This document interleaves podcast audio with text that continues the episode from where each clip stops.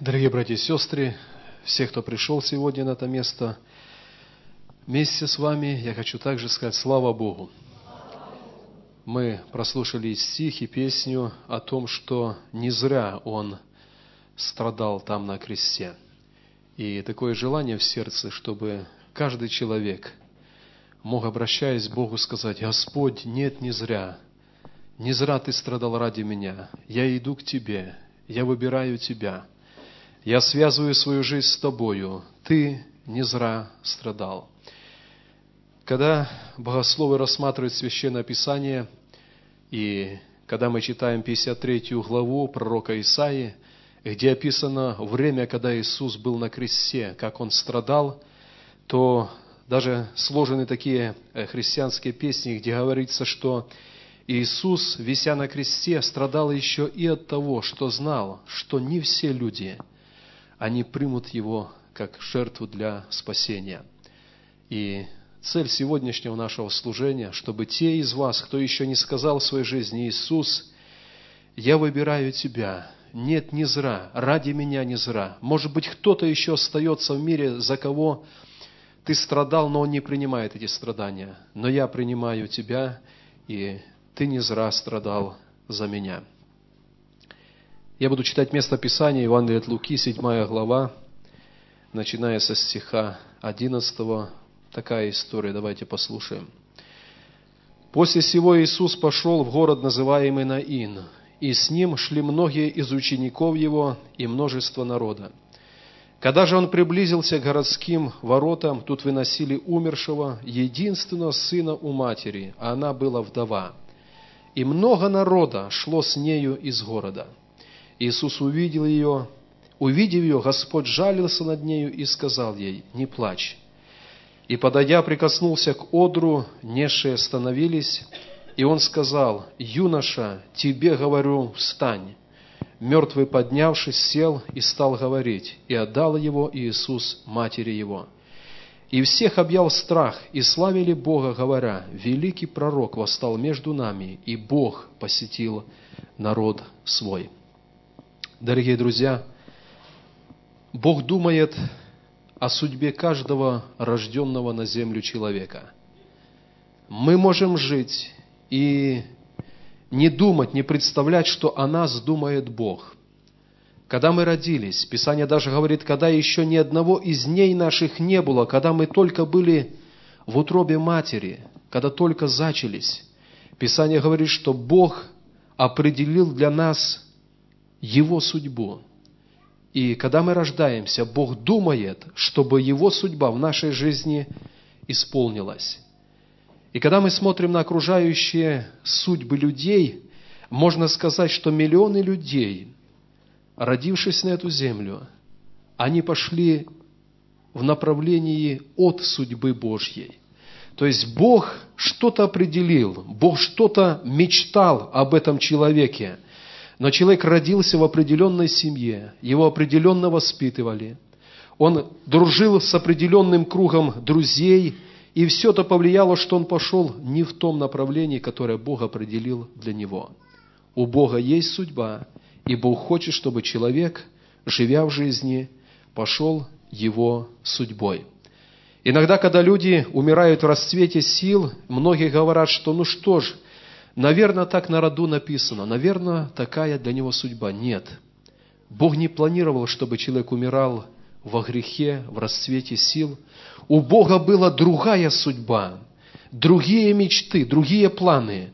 Но человек не остановился однажды и не подумал, а что для моей жизни Бог определил. И каждый человек, который искренне один на один перед Богом – задаст этот вопрос, Господь, а что для меня Ты определил? Где тот путь, по которому мне идти? И внутренне в сердце Бог говорит человеку и направляет его. Мы прочитали эту историю. Умер единственный сын у женщины, она была вдова, и люди проявили сострадание. Люди шли вместе в этой толпе, сожалели, наверное, многие плакали вместе с ней. Но это все, что могут сделать люди а больше они ничего не могли помочь этой женщине. Они сострадали, они плакали, но никто не мог возвратить ее потерянную надежду, ее сына. И вот когда эту процессию встретил Иисус, он тоже сострадал, он жалился. В другом месте Писания написано, что Христос тоже плакал, когда видел нужды людей, и он обратился к юноше и повелел ему встать. И умерший встал, он отдал его матери, и в сердце матери пришла утерянная надежда. Ее сердце опять наполнилось радостью, утешением, счастьем, потому что то, что было безнадежно, то восстановил Иисус.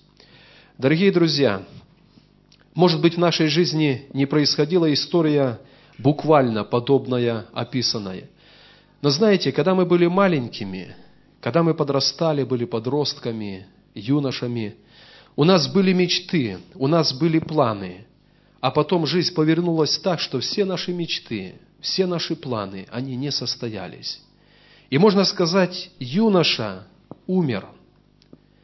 И люди вспоминают о том, как прошло детство, юность, как создавался брак, а потом следом же разрушился, как изранено сердце многими и многими людьми, и получается так, что что-то ценное, единственное, оно в нашей жизни было разрушено грехом. И многие люди могут пойти дальше в таком состоянии и закончить свою жизнь в таком состоянии. Но правильно, чтобы прийти к Иисусу, и то, что потеряно, то, что разрушено, то, что причиняло боль, страдания в жизни, Иисус может все это воссоздать. Когда человек встречается с Богом, э, внутренняя боль, внутреннее разочарование, вот эти несбывшиеся мечты, утерянные надежды, Бог силен все это восстановить. Бог силен в сердце дать какую-то первозданность, когда мы понимаем, что все то, о чем мечтал – оно стало реальностью.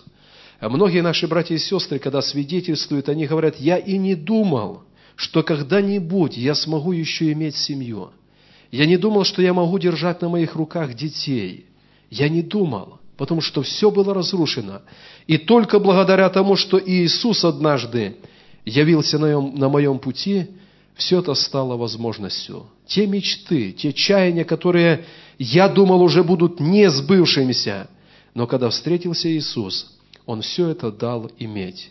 Бог дает счастье, Бог дает надежду, у Бога есть судьба, и когда мы обращаемся к Нему, Он силен нас направить этой благословенной судьбой.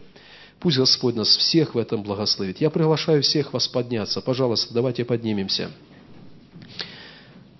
У нас сейчас будет особое время в нашем служении, время, когда будет возможность помолиться молитвой покаяния для тех, в чьем сердце есть это желание просить сегодня прощения у Бога.